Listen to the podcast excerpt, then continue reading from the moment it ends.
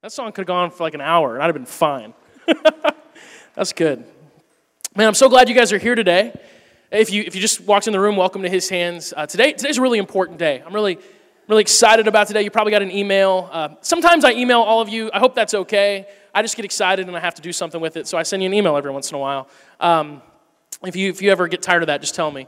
Some of you do, but it's okay. I, uh, I'm super excited about today we technically wrapped up this series that we've been in for the past two months, last week. It, it, really is wrapped up for the most part. We're in this series called Move, and the idea behind it is really simple. We don't want to live a life that bores us, we don't want a life that's just full of motion without meaning. And that is so much of what life offers us, right? Hey, here's a lot to do, and by the way, you don't want to do any of it, none of it is really worth doing. In fact, I was talking to my, my amazing wife, Megan, this week. Um, she was just stressed. I could tell she was stressed. She was having a long day. We have three children now, and to those of you that have more children than parents, well done. It is, it is, it is a challenge. I'm, I underestimated it. I'll just say that. And I just asked her, what's wrong? And you know, we've been in this series, and she stopped and looked at me. She said, I just feel like my life is all motion right now. I'm sure a lot of you mothers understand that. I'm just doing all these things, I'm keeping everything going. And sometimes, as much as I love my family, none of it feels super fulfilling. That's not the life that God wants for us to have. Obviously, there are seasons and, and, there are things we've got to do like that. There is motion to life. But God wants your life to be a life of movement. He wants you to know where you're supposed to go in life. He wants you to be able to do something that adds value and purpose and passion to your life. We are supposed to love the life that we live. And so we want to live a life of movement where we're going somewhere with God, where we're part of the movement of Jesus in this world. The people who live the best adventures are the people who are easily moved by God, the people who say yes to God, just like that song we just sang. You know, I will follow you. You lead me and I'll follow. Holy Spirit, lead me and I will follow wherever, wherever you tell me to go. Those are the people that live the best adventures. And I believe that individually we're meant to live that way. I believe that as a church we're meant to live that way. And so this, this whole series has been really wrapped up. Last week was about the Holy Spirit. If you weren't here, listen to the, the podcast, download our free mobile app, check it out. You can get caught up. Today is not so much a part of the series, but, but actually like a postscript. You ever have a postscript? Someone, someone emails you and they have all this information, and then at the very end they say P.S., which really is their way of saying, oh, by the way, just in case you forget everything else that, that I told you, remember this. I've had a lot of, of postscript moments in my life. I remember the first time I ever spoke in here. I was 23 years old. I was super nervous. Um, you know, I was 10 years ago almost. And, and I, I, came here to work with the youth and the kids. And so I did that every single week and I loved it. And then eventually I got asked to share in here one day. And so I wrote this message. And I sent it to Steve uh, and Doug, who were my bosses at the time. And they sent it back and said, nope, try again. And, uh, and so I wrote a second message, totally different message. And their response was kind of, I think it was like Friday, and they're like, this, it's not as bad as the first one. So we can work with this. And so they gave me some coaching and some tips, and man, I, I tweaked it, and I practiced, and I practiced, and I practiced, and I was so nervous. And I was sitting somewhere in the first row, second row, and I was about to go on, and Doug was sitting next to me, Doug Bennell. I love Doug. And right before I go up, I'm talking 30 seconds before I come up here to share, he goes, Oh, hey, one more thing. Don't screw up. and I'm like, thank you, Doug. And so I walked up, and actually, it was, it was perfect. He could tell I was nervous, and he could tell I just needed to laugh. He could tell I needed to let loose. And, and he was also reminding me, hey, you've, you put a lot of work into this. This has been a tough week, so don't, don't leave anything on the table, so to speak. Don't, don't fall short at the end. Just deliver on all the work you've put in. That was a very important postscript for me that day. And so today is really a postscript of the Move series. And, here's, here, here's what it is this is the PS. If this whole thing was an email or a letter and you're here today at the PS, here's what it is. When it comes to moving with God, when God makes it clear, when God makes it absolutely clear that you're supposed to do something or you're supposed to move in a certain way, do it. All this stuff we've been talking about, sometimes we find ourselves in moments where we're trying to figure out God, is this you telling me to move? Or is this my idea? Is this what I want to do? Is this what you want to do? I'm unclear about what to do, but there will be moments in life where God makes it abundantly clear that you're supposed to do something. And if you're in a situation right now where you're stuck between clarity and confusion, just ask God for clarity. Pray about that. One of my favorite Psalms, Psalm 5, has this verse in it. Verse 8 Lead me in the right path, O Lord, or my enemies will conquer me. We could say enemies, we could say circumstances, we could say challenges, situations. And then he, he says this Make your way plain for me to follow. Make your way plain for me to follow. In other words, God, make it clear what I'm supposed to do. There will be moments in life where God makes it clear. He tells you, you need to make this move. And, and when He does that, move. Just move. That's the, that's the PS. Six months ago, God made it very clear to me that as a church, we were supposed to make a certain move. It's been going on for the last six months. He made it abundantly clear that we were supposed to get involved with a movement, really, in this country, in this community, that we were supposed to play a big part in it. And the timing of, of God communicating this to me could not have been better because I'd spent the last two years having this, this search for our identity as a church. I don't know if you've ever had these moments in life where you're kind of going, Who am I? Like, who am I really? Why, why? It's like the, the classic questions Who am I? Why am I here? What am I supposed to do? Two years ago, I, I was asking those questions a lot. In fact, it's mainly Nathan Fowler's fault. Nathan's my, my good friend. And Nathan has this way of asking questions that get under my skin. And like, it's at the end of the day, it's always as I'm leaving work. And Nathan just goes, Hey, why, what's our vision? What's the, all these, these really deep questions? And then he leaves. And I'm like, dang it, Nathan, because now I'm going the whole rest of the day and I can't stop thinking. And one day, as he was leaving, Nathan just asked this question. I don't even remember what the question was. And I was supposed to be leaving. I ended up staying like two hours late and just writing on a whiteboard for, for hours because Nathan had asked this annoying question that I could not get out of my mind.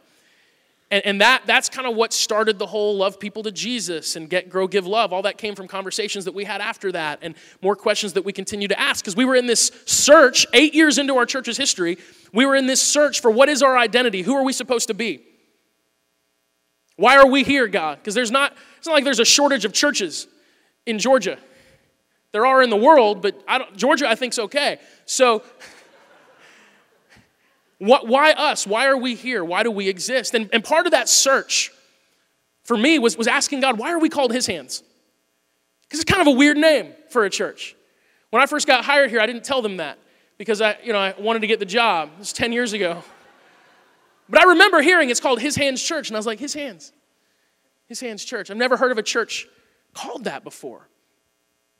And so I was asking God, why are we called His Hands? Because I often have to tell people our email address when I'm talking on the phone, and they always say, What? And I have to spell it out for them. I'll say, jmctier at hishandschurch.com, and they'll be like, Excuse me? His hands, H I S H A N D S. That's His Hands Church. And we go through this whole spiel. I'm like, Why, why is that our name? Because I could actually think of other names that would have been an easier fit and maybe even made more sense at the time. Like, we could be called Tree of Life Church. If you walk up and down the hallways, you'll see these beautiful paintings of the tree of life. This was a, a teaching that, that Steve, who started this church with his wife Susan, teaching he gave years ago that became foundational for our church that we're going to be a tree of life church. That just means we're not going to focus on all the man made stuff, the rules and the regulations, the stuff that becomes red tape to God. We're going to live at the tree of life. It's from the first story in the Bible, the story of Genesis. The tree of life is where God wanted people to live freedom, love, relationship, those kinds of things. And so the tree of life became a symbol of our church. And Marlon Yoder, this great artist, got inspired by that, started painting these paintings of this tree of life. And I'm thinking, if we were Tree of Life Church, there's the logo. It's already done. We can rebrand ourselves or whatever, and it makes sense because this is about life and love. And as I'm searching and as I'm praying, God just makes it clear that no, no, I named this church. This is not some, some marketing tactic. I named this church and I named it His Hands. And I'm like, why? Because no offense, God, I don't like the name. But I do now, a lot actually. Because God started to, to remind me of all these moments in Scripture where the hands of God play a crucial role. And so you look at Jesus and his ministry. It's amazing how often in, in these pivotal moments in the story of Jesus, his hands are, are, are hands on. So there's this leper one day that needs to be healed. And leprosy was an unhealable disease. There was no cure for it. And Jesus heals the leper. But he, he heals the leper by reaching out and touching the leper. And that was a big deal. Because in that world, if you touched a leper, you were now unclean. They didn't want leprosy to spread. It was an epidemic. And you were, you were then supposed to leave the whole town, leave the whole city, because you were spiritually and physically unclean. Jesus broke the law, broke the law to reach out and heal this man by, by touching him. Here's the crazy thing he didn't have to do that. Jesus healed plenty of people just by saying it, just by saying, hey, you're healed. In fact, there was one person that was miles and miles away. And this friend of his came to Jesus and said, I need you to heal my friend. And Jesus said, hey, tell him he's healed. He's, it's done. Long distance healing. Jesus did that. So he didn't need to touch this man, but he did. Because this man hadn't been touched by another human being for years. It was illegal to do so. And Jesus, I think, knew that just as much as this man needed the leprosy to go away, he needed to be reminded that he was a human being. And so Jesus touched him. There's his hands. When Peter walked on water for a very brief period of time, Jesus was there. And Peter started to sink and he freaked out and he's, he's afraid that he's going to drown. And what does Jesus do? Jesus walks over to Peter on the water and he reaches out his hand and he pulls Peter back up onto the water. And they walk back to the boat. It's an amazing moment. And I wonder what it must have looked like from Peter's perspective to be, to be drowning and to look up and see the hand of Jesus above him and feel the hand of Jesus grab his own hand and pull him out of the water. You think about the cross. If there's a pivotal moment in our history, that's it. That and the resurrection. I mean, they're, they're right up there. And here on the cross, we have the hands of Jesus pierced. Jesus allowed his hands to be nailed to a cross. They did not nail his hands to a cross, he let that happen. Make no mistake. He allowed the hands of God, the same hands that had all the power in the world to heal and, and make things happen, all that power, he allowed those hands to be pierced for us. See, the reality is this if you look at the story of the Bible, it's the story of a, of a God who is hands on. He's a hands on God. He's always the one initiating the relationship. He's always the one coming to people saying, I have a dream for you. And I'm trying to get you to, to buy into my dream for you. It's not the other way around. It's not God relenting, saying, Fine, I'll get involved. It's God initiated. The whole concept of Jesus, God coming to earth, living as one of us to save us from ourselves. This is proof that God wants to be hands on. He jumped into our mess to heal us as one of us. See, God is a hands on God. So, as I'm searching for all these answers about why we're called His hands and all this stuff, God just made it clear you can't be His hands and be hands off. That we can't be His hands church and not be hands on and not be willing to jump into the mess of the world we live in for the purpose of, of healing it and helping it and restoring it. That's why we're called his hands. And so for the last three years, we as a church have been slowly, and sometimes not so slowly, getting more hands on in our community. It started by us sponsoring three local ministries Papa's Pantry, Cherokee Family Violence Center, and the Hope Center. Three ministries doing amazing work. and We couldn't do what they do as well as they do it, so we just wanted to come alongside them and help them. And so over the last three years, we've given over a quarter of a million dollars to those three ministries. Isn't that awesome? You know what I, you know what I love about that? We need a new roof on our building, and it costs right at a quarter of a million dollars. I love that. Because while there is, yes, a, a tiny part of me, and some days not as tiny, that goes, hey, we could have kind of used that. It's the same way it is with all of us when it comes to generosity, right? There's always a need we have. But we need to be reminded that our needs are not the only needs. So I love the fact that, that that's what we've been able to give to those so far, but it didn't stop there. It didn't stop there. We actually had this team for a while called the Love Squad. And uh, Juan Reyes, a good friend of mine, headed this team up, and we started doing some renovation projects for needy families in the community. Really cool stuff. We've done a few of those over the last few years where we've come in and, and just made their lives better at no cost to them.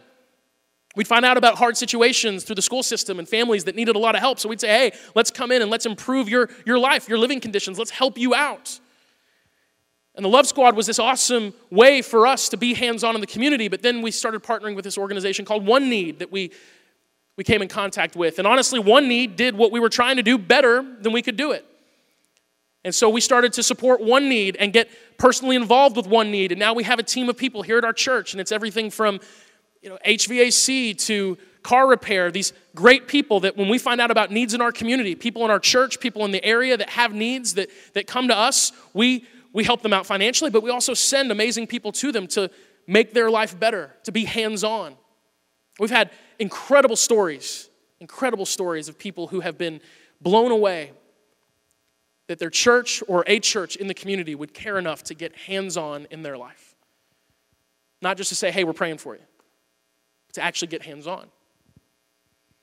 We have these amazing events we do called Canvas that started a, couple years ago when people in our church have a need and there's maybe a big financial part of it. You know, they're sick, they're gonna have hospital bills, stuff like that. We throw on these big fundraisers, and we did one three months ago, raised $12,000 for a woman with cancer whose husband had passed away from cancer six months before. You know, awesome things like that. And I'll, I'll be honest with you, it's super inconvenient to have to do all this stuff. But our vision is to love people to Jesus. And here's what love is you inconvenience yourself to make someone else's life better. That's love. And that's, that's why we exist. And so, suffice it to say, his hands will remain our name because we are meant to be hands on. We're meant to, to be hands on. We're meant to take care of people. And just as a side note, that's how we grow as a church. That's how we're going to grow, by the way. There's a lot of different ways to grow as a church. We can market, we could have like a, a cool image, and we could get that out there, and there's nothing wrong with doing it that way. But, but God's made it clear that that's not going to be how we grow. Here's how we grow as a church this is like the secret we take care of people. We take care of the people we have, and God will look at us and say, hey, they're ready for more. They're taking care of who they have, and they're ready for more. I'm not going to pray and ask God to send us more people if we're not taking care of the people we have. And I love that about our church. I'm so proud of our church. I'm so proud of all of you about that. In fact, this is another thing. A couple weeks ago, we started a, a special needs class in our nursery. And you know why we started it? Because there was one child, one child in this church that could not have an experience in the nursery unless we had a special needs class. And this one couple that's been part of our church for a long time that was not going to have the ability to just come to church and rest and grow and worship, they weren't going to be able to do that unless we had a special needs class for their child. One child. And so Ashley, who leads our nursery, does an amazing job. She took it upon herself to recruit like seven or eight volunteers to dedicate an entire room during our 11 o'clock service for this. Put a whole team together, do all this work, rewrite our curriculum so it works for a special needs class for one child. Because that child belongs to us. And that's, that's awesome. So, we're a hands on church. If you're new this morning, please understand that. We're a hands on church and we love you. And if you have a need, let us know and we'll do everything we can. We'll do everything we can. Six months ago, like I said, God made it clear to me that there was another, another hands on movement that we needed to become part of. And it honestly is a story that I get to tell you guys today that I've been wanting to tell for months because in one day, God made it A, really clear to me that we got to get involved in this. Couldn't have been clearer. And B, my faith grew more in 24 hours that day than it had ever grown in a day before. Here's what happened found out that we had a family here going through a major crisis situation where the, the father had done some things that required him being moved out of that home and put in jail. And they had six kids. And he was the, the sole income. And because of some other situations, he was the one that really did a lot of the, the work around the house, but he did need to be taken out of that home, absolutely. And so this family was in a crisis. This mom now has six children. She has to deal with all these legal issues now. All this stuff's going on. It's crazy. It's hard. So hard that any of us would would feel like we would collapse under the pressure. Any of us, the strongest of us. One of her friends came to the church one day and just said, Hey, I just want to make sure you guys really understand the situation. This is what's happening. And, and we'd only heard a few things. And I was actually leaving town that day to go to, to North Carolina with my son Liam. We take a little, little daddy trip every year. Uh, we go to this Duke kickoff event. I'm a big Duke basketball fan. If you don't like Duke, so what? Forgive me. Um, if you're a North Carolina fan, my heart breaks for you, but not really. So um, it's part of the rivalry. So we're going to this Duke thing, and I'm so excited, and we're excited about it. And this conversation happened right as we were about to leave. And so obviously it's on my, my mind, it's on my brain. And, and I'm praying as we're going up there, I'm going, God, are we supposed to get involved with this? Are we supposed to be hands on in this situation with this family from our church. And God, I, it, this was like God talking to me and punching me at the same time. He does that. And he said, What do, what do you mean? Are you supposed to get involved? You already are involved.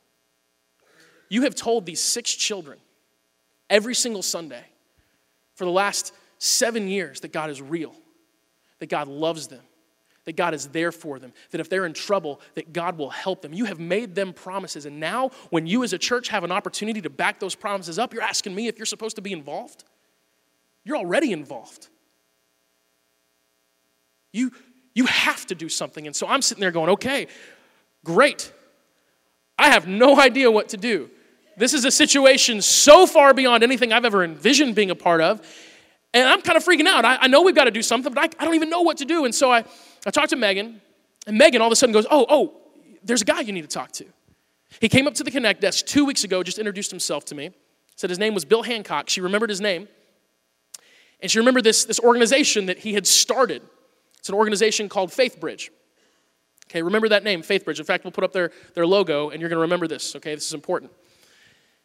He started this organization called FaithBridge. And, and so I, I looked at the website, and I was like, wow, this is a legit thing. Yeah, sometimes people tell you they, they've started something, and anyone can start something. But then you actually find out, oh no, this, this thing is legitimate. This is, this is real. This is, a, this is the real deal. And FaithBridge is a faith based but state licensed foster care agency that, that Bill started years ago that has grown to be something that is not just all over Georgia, but it's in multiple states and, and it's even becoming a national thing. Really cool. And Bill is part of our family. I just never met Bill before. And so Megan's like, You need to talk to this guy, Bill Hancock. And so I said, Okay, he, he probably knows what to do in a situation like this. And so I called Bill on the, on the road. I can't even remember if I was going to North Carolina or coming back. That whole weekend was like a blur. I think it was when I was going up there. I, I, it is that. Because I remember Bill saying, Hey, I know exactly what to do. He said, I've been in this situation before. You need to understand that DFACS is going to get involved in this situation. And if DFACS gets involved, um, they're going to they're gonna make sure those kids are safe, but there's no telling where those kids are going to end up. There's six kids. There's not a foster family with six open beds in Cherokee County. And so what's going to happen is, is one kid's going to go to this home, one kid's going to go to this home, one kid might be two hours away, one kid might be in Savannah. They'll all have beds and they'll all be in safe environments. But on top of the trauma they're already dealing with, with their father being out of the house and this traumatic thing that happened, now they're going to have to deal with the trauma of being pulled from their schools, of being pulled away from their siblings, of being taken out of their church and their community. All the support structure they have, which is what they need right now, will vanish. So we have to get involved, we have to do something. And Bill said, I want to go meet this mom on Sunday after church. I wasn't even back in town yet, so he took Megan and a few other people. They went there, they assessed the situation. And I'll never forget, Bill, Bill told me, here's what I need you to do. I need you to recruit three families who will become foster families in a very short period of time, get trained, get licensed to become foster families, to take two kids apiece so we can keep these kids together. Then I want you to find six families who will get trained to become foster families, to become what they call respite families, which is a situation where the, the kids don't live with that family, but one night a week or so, they'll take those kids, give the foster family a break, and watch those kids for the foster family. Then I need you to recruit all these other people to be support families.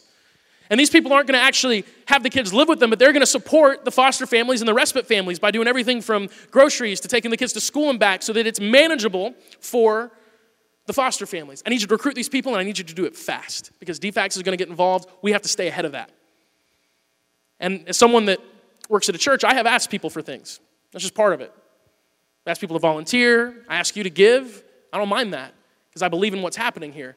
But I've never called someone and said, hey, do you need more children? like, how'd you feel about having, I don't know, two more kids in like three days? You want to do that? So here's what happened. Uh, myself, Megan, and Sheila Keefe, who leads all of our, our kids' team. Sheila's awesome. If you don't know Sheila, she's amazing. Yes, she is. Sheila. So we got together Monday morning, which is my day off, because again, love is all about inconvenience. Uh, and we got together to pray. We had a very specific prayer. We needed God to give us a list of people to call, people I was supposed to call. And we needed to, to have this be people that would say yes.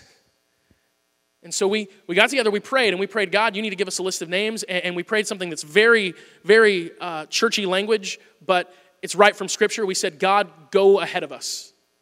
Which means, God, before we make these phone calls, we need you to already sort of be working on them so they're receptive to what we're about to ask, because what we're going to ask is pretty big. And so God gave us a list. And it wasn't very long, and I was really upset because I'm thinking of the odds, and I'm going, well, I'm going to need to call like 300 people to get people to say yes. But I have this very specific list. So I, I leave and I started making the phone calls in the car that day. I started by calling uh, Monique Whitehead, who did not answer. And then I called her husband, Chris. I called the, the Whiteheads because I knew that they had been going through a foster process for a while. I think they had stopped short of being finished with it, but there was a season where they were really considering that. I knew that because we're friends with them. And so I got a hold of Chris and I said, hey man, here's the situation. I went through the whole spiel. We got these kids, we, we got we to get them in homes, which means you got to get trained, all this kind of stuff. And he said, okay, well, let me talk to Monique about it. And they called me back later and said, well, we'll be there. We're going to have a meeting to go over all the details. They said, we'll be there. Here's what I didn't know. This is crazy. The reason Monique did not pick up the phone when I called is because in that moment, she was in a room with the door shut. She was praying. She was praying about them getting back involved with foster care, and specifically, specifically, she told God, You're gonna have to tell Chris before I do, if we're supposed to do this. And so, so she comes out of that room and goes to talk to Chris, and he's like, Honey, we need to talk. Um, Justin called me, we become foster parents or something, and she's going, What in the world? Like, this is awesome. Some of y'all came in today not knowing if God's real. You're going to know when you leave because that's just the start of it. I called this other family, family that I didn't even know very well. They're on our welcome team, they're amazing people. I started to explain the situation, and this guy cuts me off. That's going to be a theme in these conversations. Um, cuts me off. He says, Hold on, do, do, they happen to go to this certain elementary school? And I knew what elementary school they were at. I said, Yeah, how did you know that? He said, Well, my, my wife works at that elementary school. And he said, we were just talking about this yesterday. And we have two bedrooms. And we had actually been thinking about being foster parents years ago, just never gone through with the process. But we were specifically saying, man, if these kids need a place to be, let's, let's figure that out. Let's take them in. And then I call these people that I barely know. Okay, it gets better. So I called a couple other people, a couple other people, uh, the, the Cranes. Love the, the Cranes. And I called them, not, not the birds, these are people whose last name is Crane. I called the Cranes, and, and, and they, they said, Hey, we've never told you this, but recently we've really been talking about being foster parents. And so we're going to be at this meeting because this seems like it's in line with what we're going to do. I called some other friends of mine, the Grease Specks, and all these people said they'd come. And then it got really crazy. I called my friend Dusty. I love Dusty because he's a big Duke fan like me. That's how we bonded, that's how we became friends. I called Dusty, and this is, this is, this is the moment where I'm just like, shut up. This is, this is where God starts showing off, okay? So I call Dusty, I'm going through my spiel, and by this time I'm really good at the spiel. Like I've gone through this, I'm like, here's the deal. It's a lot of information really fast. And he cuts me off again. I'm getting cut off left and right. He goes, Justin, I gotta stop you. And I know Dusty pretty well. We just mainly talk about Duke, so we haven't really ventured beyond that into personal things. So I have no idea what he's about to tell me. He said, I have to stop, I have to read you a text that my wife just sent me 30 minutes ago. Sent him at work. He said, because we've actually been talking about becoming foster parents, which I had no idea. And he reads me this text, and his wife had texted him 30 minutes ago from home. She was on the computer looking up some stuff. She said, Dusty, when you get some time, will you look, look up an organization called FaithBridge? I think we need to get involved with this. Okay? Gets better. a couple days later, we get an email. I get a lot of emails from people that, that need me to sign stuff sometimes. By the way, if your child is going to go to a private school, they want me to fill out a, a document saying how great of a kid they are. And I don't know your kid, so I just put, like, they're really specific questions about their leadership potential at age five and stuff like that. And so I'm just like, I mean, sure, they're awesome, they're great. I don't know why that happens. I get, I get those emails a lot, and I'm like, yeah, okay, so I got an email like that. Hey, hey, we need Justin to, to sign something. We need a, a it's like a pastor reference, which is weird for me to think about. Um, my reference would mean anything, you know, whatever. and so I'm like, okay, it's one of those situations. And so I call the, I call the couple, I recognize their name. Their son had been in our youth group a couple years before. And this is real. This really happened. It was this week. And I've never had one of these before. They say, hey, we're actually, my wife and I are uh, beginning a process to be trained as foster parents through an organization called FaithBridge. and we need, we need a, our, our pastor to be a reference for us so that we can become FaithBridge foster parents. And this is like a day before this meeting is going to happen. And I'm going, wow, I actually, just so happen, now that you mention it, the, the CEO and the founder of FaithBridge is going to be here at the church in about mm, 16 hours. Uh, we're looking for, for families. They came. Okay? There were other families, I mean, other situations. Like, it was crazy. In fact, it, the, the worst was even a week later. I'm talking to Ken Kington, who's one of our guest speakers here from time to time, and I tell him the story. And he goes, That's amazing. My wife and I are just going through the FaithBridge training to become foster parents. And I'm just like, Whatever, just stop. At this point, I'm going, God, I get it. I, I get it. And so we have this training. We're, we're trying to go at light, lightning speed to get everyone trained and, and, certified so that we can get involved with this family before they're removed from the home. And, and that night, for the first time, I got to see Bill Hancock, who's part of our family at his hands. He'd been here for about a year before we ever connected. I got to hear him share why he started FaithBridge and what this, this is. And man, did it like stir something inside of me. God made it so clear in that moment. He'd already made it clear, like, hey, you kind of need to be involved in this in case you haven't got the hint. Something y'all need to do. And so I've actually asked Bill to come up and spend about 10 minutes sharing with all of us his story, what FaithBridge is, how it works, and then, and then we're going to wrap up by talking about how we can, can be involved in this. Because, uh, again, when God makes it clear, move. And I think he's made it pretty clear that this is something we're supposed to be involved in. So, Bill, would you mind coming up? Where there he is. Come on up, Bill. Guys, put your hands together for Bill Hancock.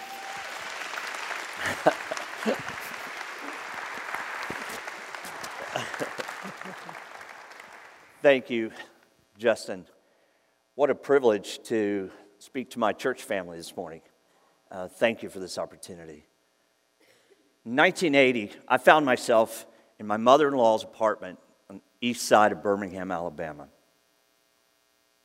I was 21 years old. I didn't grow up in church. I, in fact, my family was quite dysfunctional. By the time I was 11 years old, my mother had been married three times. My second stepfather, by the time I was 15, he and I began to clash quite frequently. And the level of intensity began to increase as I began to grow and as a male adolescent. And when I was 15 years old, my father, my stepfather finally said, You can't live here anymore. You have to leave. That started a journey for the next five years, six years, that led me from living in different people's homes, from couches to basements, sometimes in cars. And in 1980, I found myself in my mother in law's apartment, depressed, discouraged, defeated. My wife and my mother in law had gone out shopping that night. I wasn't much for watching TV because living a very transient life through my adolescence. When I finally got my own apartment, I couldn't afford one. When I'm sitting there that night watching my mother in law's TV and I'm going through the channels, just sitting on a couch, and this man comes on TV. And for the first time in my life, I heard the story of a man named Jesus. I'd never read a Bible.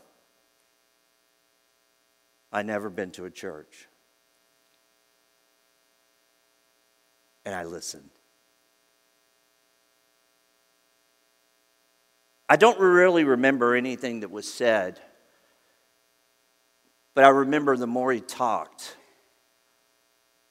the more I began to feel peace. At the end of his presentation, he looked right into the TV camera and he said, In just a moment, we're going to pray. And in this stadium, in a few moments, people in the stadium are going to begin to just come out of their seats. They're going to walk down to this platform, and we're going to pray together. And they're going to respond to an invitation to begin to be a follower of Jesus Christ.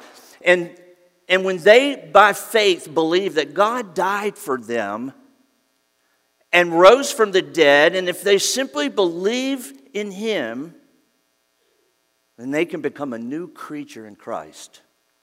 That the old things are dead and new things are going to begin to happen in their lives. And, and for me, it was like, wow, you, you get a do over in life.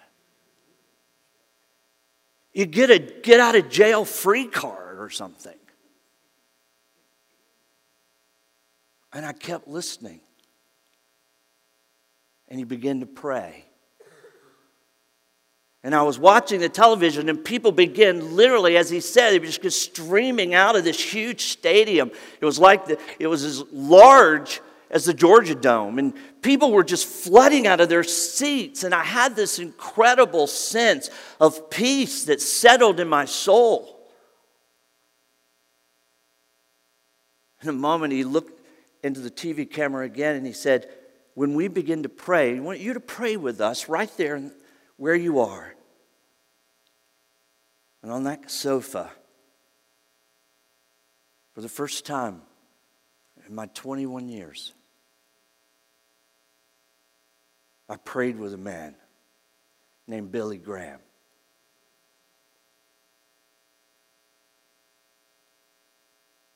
After the prayer, I, I just, I can't describe it. It was like I just took a deep breath, and for the first time in my life, I exhaled with a full lung capacity. And the shallow breaths that I'd been breathing all of these years somehow vanished. And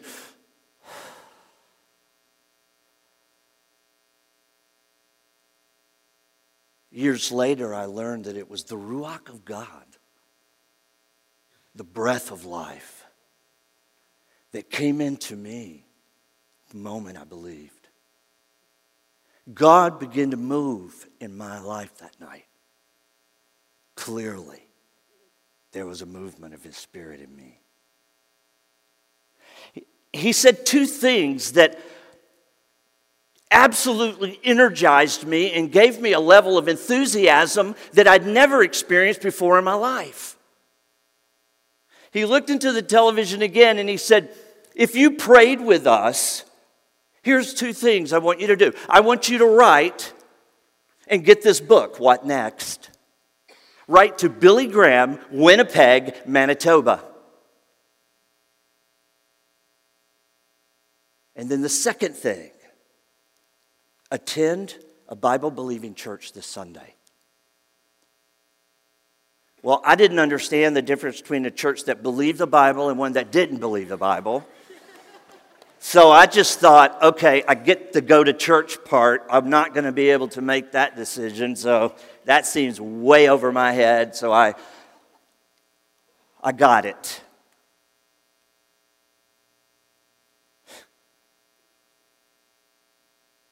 I addressed an envelope that night and I dropped it in the mail. I walked home.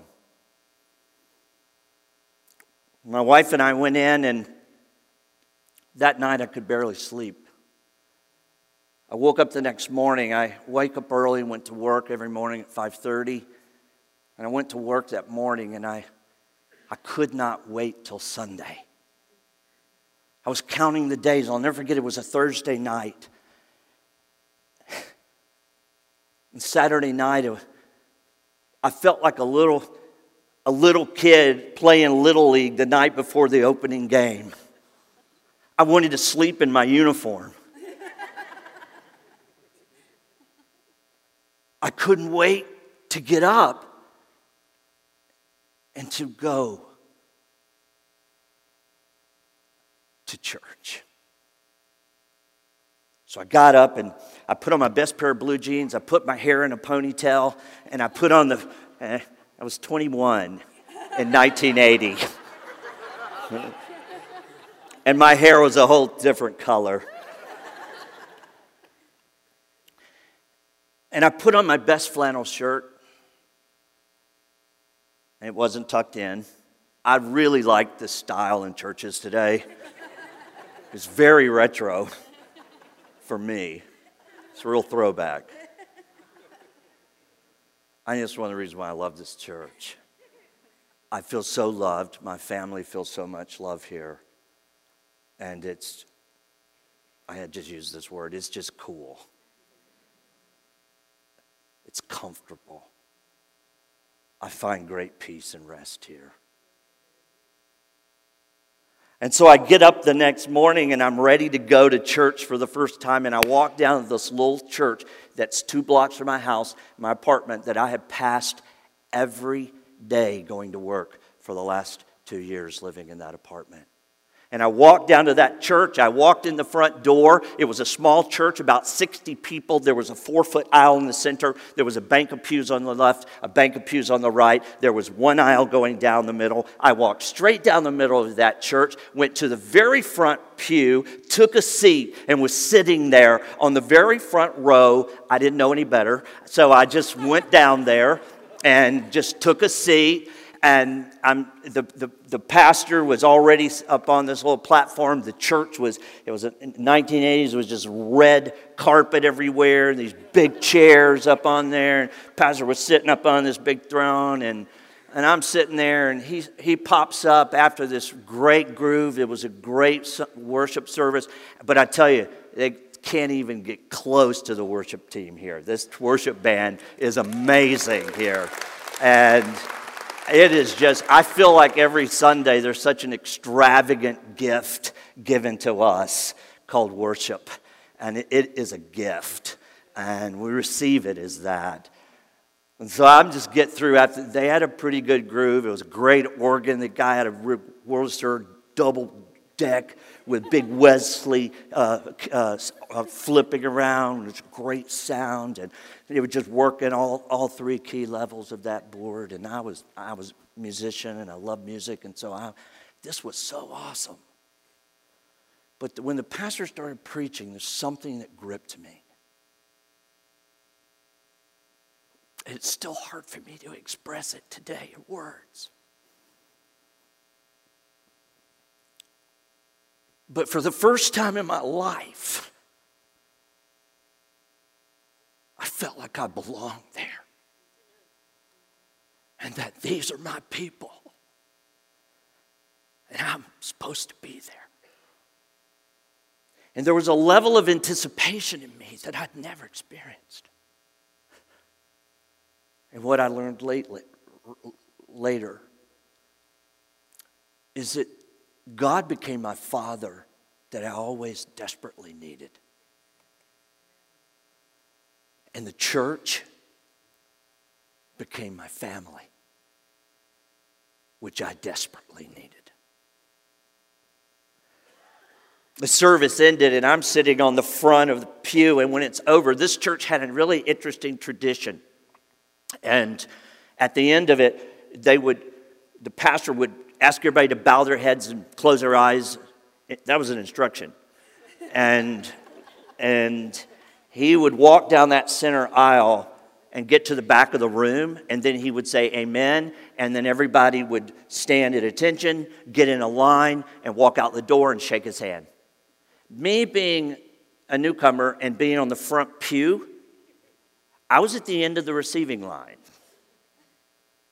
And by the time we get out, I'm the last person shaking the hand. He goes, Wow, are you new in the community? I haven't seen you before. I said, No, I've lived here for a couple of years. He goes, What brings you to church this morning? And I said, Well, I prayed Thursday night with Billy Graham. And he said, Go to church this Sunday. Short story, bring it up to today. That began a movement of God in my life that led me over the next two years to go back to school and finish my GED. I dropped out of high school when I was in ninth grade because I was homeless and living place to place. couldn't go to, you can't go to school when you're 15, 16 years old and you have no place to live. You certainly can't turn in homework. So I dropped out. But my church family encouraged me and believed in me and loved me. And they said, Bill, you need to finish your, your high school diploma. So I took a GED and I finished. And within a year, they said, You know, Bill, you should, you should go to college. I said, I'm not smart enough to go to college. They said, Yes, you are.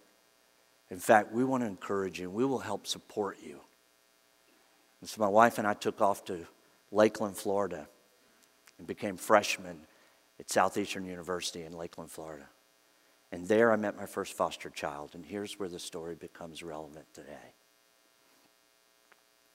I was looking for a job in the Florida Baptist Children's Home, hired my wife and I to work in emergency shelter Friday night through Sunday.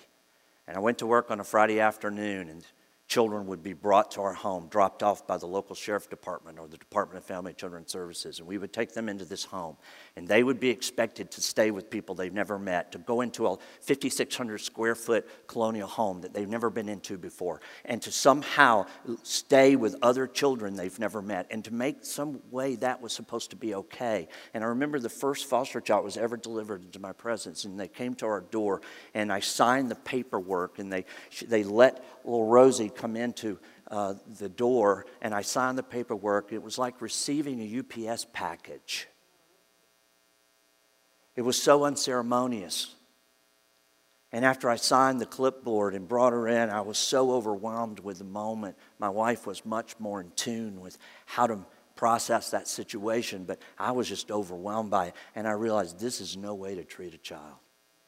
This is no way to try to respond to these situations. And so I spent the weekend in this emergency shelter, my first weekend, and on Monday morning I was supposed to be in class, and at that morning, 7.30, I found myself in a New Testament survey class, and I'm sitting there in the comforts of this beautiful uh, South Florida uh, university campus, sitting in a New Testament class, and everything was good. It was safe. It was, it was, it was nice. And, and I've had one driving thought that that child's going to wake up at that emergency shelter, and I was the only people, my wife and I were the only people, adults she's met over the weekend. She's going to wake up, and I'm not there. And I just came undone. And the Holy Spirit moved in me. I didn't have to ask, I didn't have to pray. It was just very clear. I've got to go back over there and help transition that morning into this new adults. It was that week that I learned that in America, that there are over 660,000 children in foster care. And in Georgia, there's over 11,000 children in foster care. And if you really want to attack a big problem, how do you do it? 10 years ago, God began to put it into my heart that there were 3,144 counties that make up the 50 states in the U.S. And that in every one of those counties, there were foster kids and there were churches. But here was the problem. In the history of the U.S. response to dealing with foster children, we have never had enough families to care for the number of children who need one every day. Here in our county, in Cherokee County, alone, there are over 300 children with only 60 families to serve them. There is a deficit of over 200 families needed in this community. And the capacity problem has been a consistent problem since the inception of the federal and state system we call foster care. I want you to know something today. The Spirit of God is moving through the church across this country. And foster children are becoming His children. No longer the state's children, but ours. Thank you.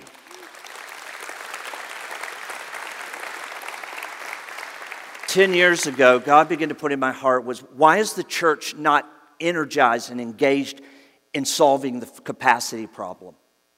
And here's what I learned I talked to pastors and friends of mine, and here's what they told me Bill, we know that there's a biblical mandate for us to care for widows and orphans. We know that God's heart is moved by compassion. And, but the foster care system is so complex. How do we get involved? And that how question captivated me. And I realized that the problem with the church is not the fact that we're not called by God, that we're not being stirred by God. The church doesn't have a plan nor a strategy to navigate the complexities of the federal and state, local, county foster care system. So God began to put into me an idea called community of care, which is an illustration here that I want you to look at. And I begin to sketch it out on a napkin.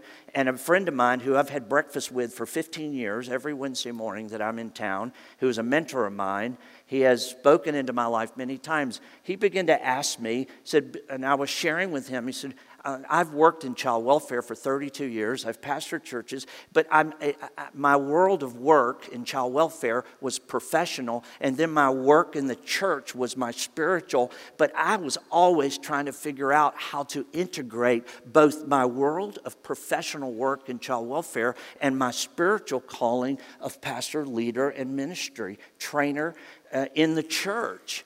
And I've spent years trying to figure out because the complexity was so great that it was really hard.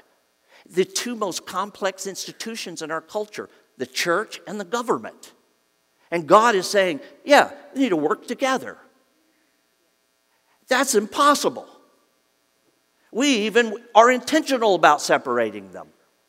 Are you kidding me? And God began to say, through my friend, you, if you could do anything without fear of failure, money wasn't an object and nobody would tell you no, what would you do tomorrow to solve the foster care problem? I took a napkin and a cracker barrel and I drew this picture. And I said, oh, the church, everybody would be involved in a local church. And foster care would be a ministry of the local church. And those, some would foster, and others would support those who foster. And we would identify those who foster, and we'll create an organization that would be a private, biblically based, gospel informed, spirit led organization that would be an outreach and an arm of the church. Some would foster, and others would support those who do. And so we, we created this organization. We launched it in 26, uh, 2006. And since then, we had no money, but we had a vision and a sense that the Holy Spirit was moving in our heart to move in this direction. And I talked to three of my pastors, friends, and I said, What if we do this together? At that time, I was pastoring a small church of about 100 people, and they never showed up at one time. So it was usually about 35 or 40. Easter and Christmas, it was pretty exciting. so I said, guys, we can't do everything, but we're going to do one thing and we're going to do it with excellence. We're going to find out where the foster kids are in our zip code here in Cherokee County. And we're going to go find those kids and we're going to invite them to come be part of our family. And my little church said, We're in. And I drew this picture and put it up and said, Some will foster, everyone else will support those who foster. And this is the only ministry we're going to do because we don't have the money or resource or time. We're going to do this one thing. That little church, within about eight months, had 11 foster kids in it. Our youth and children's ministry outgrew the church. and immediately, my two pastor friends said, we want to do that here. So we launched in Mount Bethel United Methodist Church and this little church down the road, Johnny Hunt.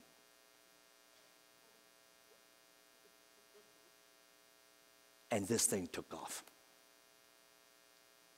And here's where I close. About a year and a half ago, I was down in Brunswick, Georgia, speaking in a small church.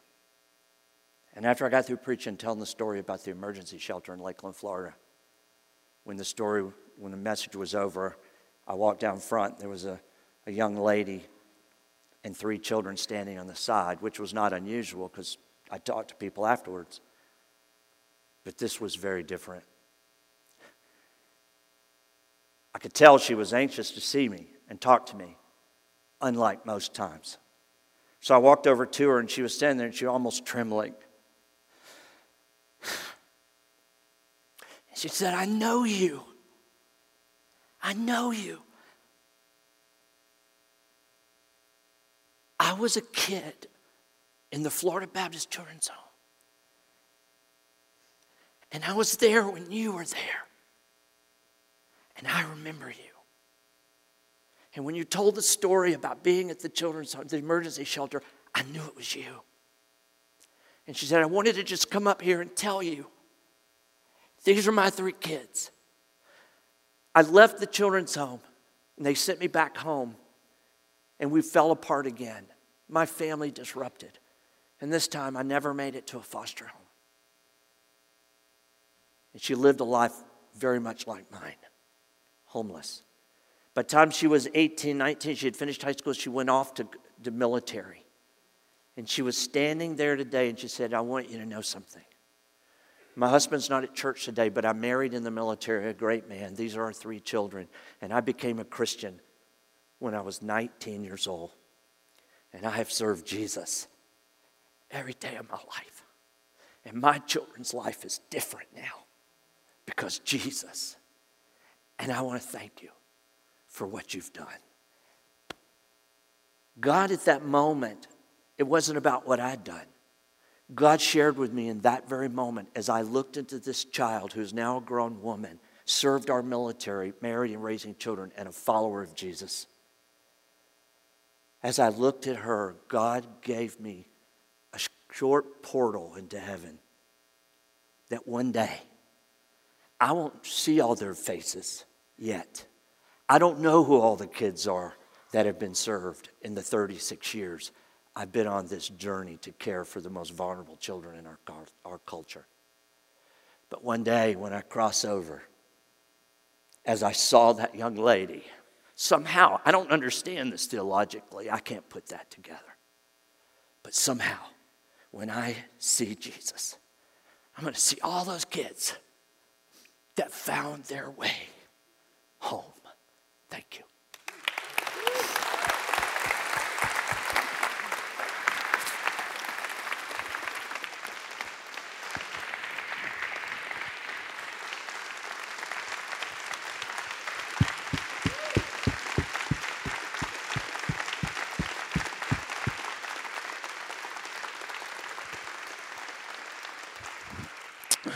All right. We're always running late. I like that. When God moves. Uh, thank you, Bill, very much. The people who live the best adventures are the ones who say yes to God. I think Bill's life is a pretty, pretty awesome proof of that. And so, so here's, here's where we come in. Bill shared a few things with me that blew me away as we were kind of getting ready for this morning. Um, if every church in America had one foster family, just one, DFACS would be completely unnecessary. Completely unnecessary. There would, there would be enough homes for children that don't have homes, okay? And you know, and here's the thing we're not the biggest church in the community. But I, I, I love this church. I love how responsive we are. And in my opinion, this whole you know, 65 families trying to support 300 foster kids, just in our community, because this happens where we live. I personally don't think there should, should ever be a, a reason. I think it should one day shock DFACS when there's not a his hands family available to take a kid that needs a home. I think that should be the way it is one day. Because, see, we are a church, we're a family, and we're part of this community. And and in my opinion, that means that we have a very simple question we have to answer to God one day, and that is Did you take care of the people I gave you? This community, it's our community. These children in this community, they shouldn't have to rely on the government to take care of them. Uh, because honestly, I'm not saying this in some type of anti establishment, anti government way. We're better at this. Because, because we have Jesus. Because we have the love of Jesus in our lives. So here's the next step. It's really simple. Um, and number one, let me just say this really quickly, and we are going to wrap up. those of you who support this church, you pray, you serve, you give. Over the last few years, I just want you to understand that we wouldn't even be able to be in a position as a church to actually start looking at how we can engage this community in a big way if it wasn't for you. If it wasn't for your, your faithfulness, if it wasn't for your service, if it wasn't for your generosity, we wouldn't be in the situation right now that we're in, that we can say, hey, you know what, we, we, yeah, we got this stuff covered. We can go have a huge impact in the community. So thank you for that. At, at this desk over by the source on your way out this morning, you're going to see this image. This is a new thing we're starting called His Family Foster Care and Support.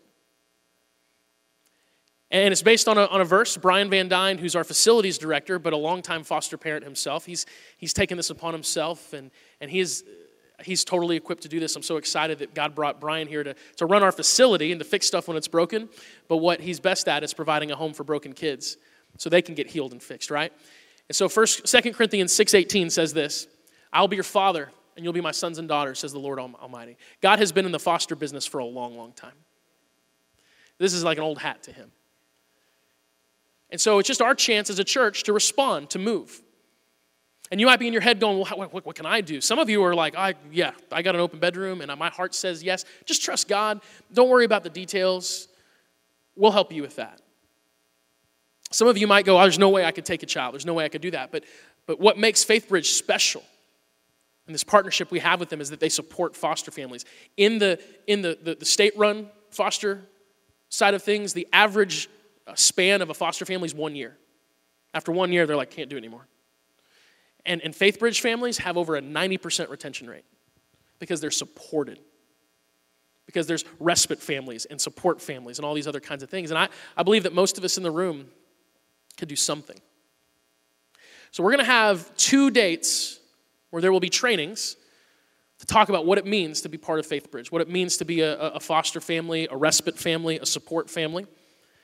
And I just want you to pray and consider signing up to come to those two uh, orientation kickoff trainings. The dates are at the desk on your way out. Both of those, those meetings are just going to be a church wide meeting where we're going to talk about here's kind of how we go from here. But, but guys, we are his hands. And this is his community. These are his children. We cannot be his hands and be hands off. It does not work. So I want to, want to ask you to pray. I want, I want you to do this emotionally. I don't want you to do it out of pressure. But you'll know in your heart, He'll make it clear. And if you feel right now that you're supposed to be involved in some capacity, sign up on your way out this morning. I love you guys. I'm excited. I'm just excited for us to be Jesus to people that need Jesus. Let's pray together. Lord, thank you so much for uh, thank you for bringing Bill here. Number one, that was awesome. It's like you know what you're doing or something. Uh, Lord, I, I just want to thank you in advance for the, the children's lives that are going to be changed because, because the people in this community who know you are going to take it upon themselves to be you to people. And just like your hands, Jesus had the power to reach out and change someone's life, our hands have the same power when we live in obedience to you and when we move when you tell us to move. And so we want to open our hearts, we want to open our homes, we want to open our lives to the people in this community that cannot help themselves, and that's children. And God, I pray that right now you would begin something in this church, that this would be a, a defining moment that we'd look back on decades from, from now and say, hey, it was that day that we said yes to this opportunity that began to dramatically change this community, not just the kids, but the parents of those kids. And everyone else that, that sees what happens when the people of God just say yes to God. I love you, Jesus. We pray all this in your name. Amen. Love you guys.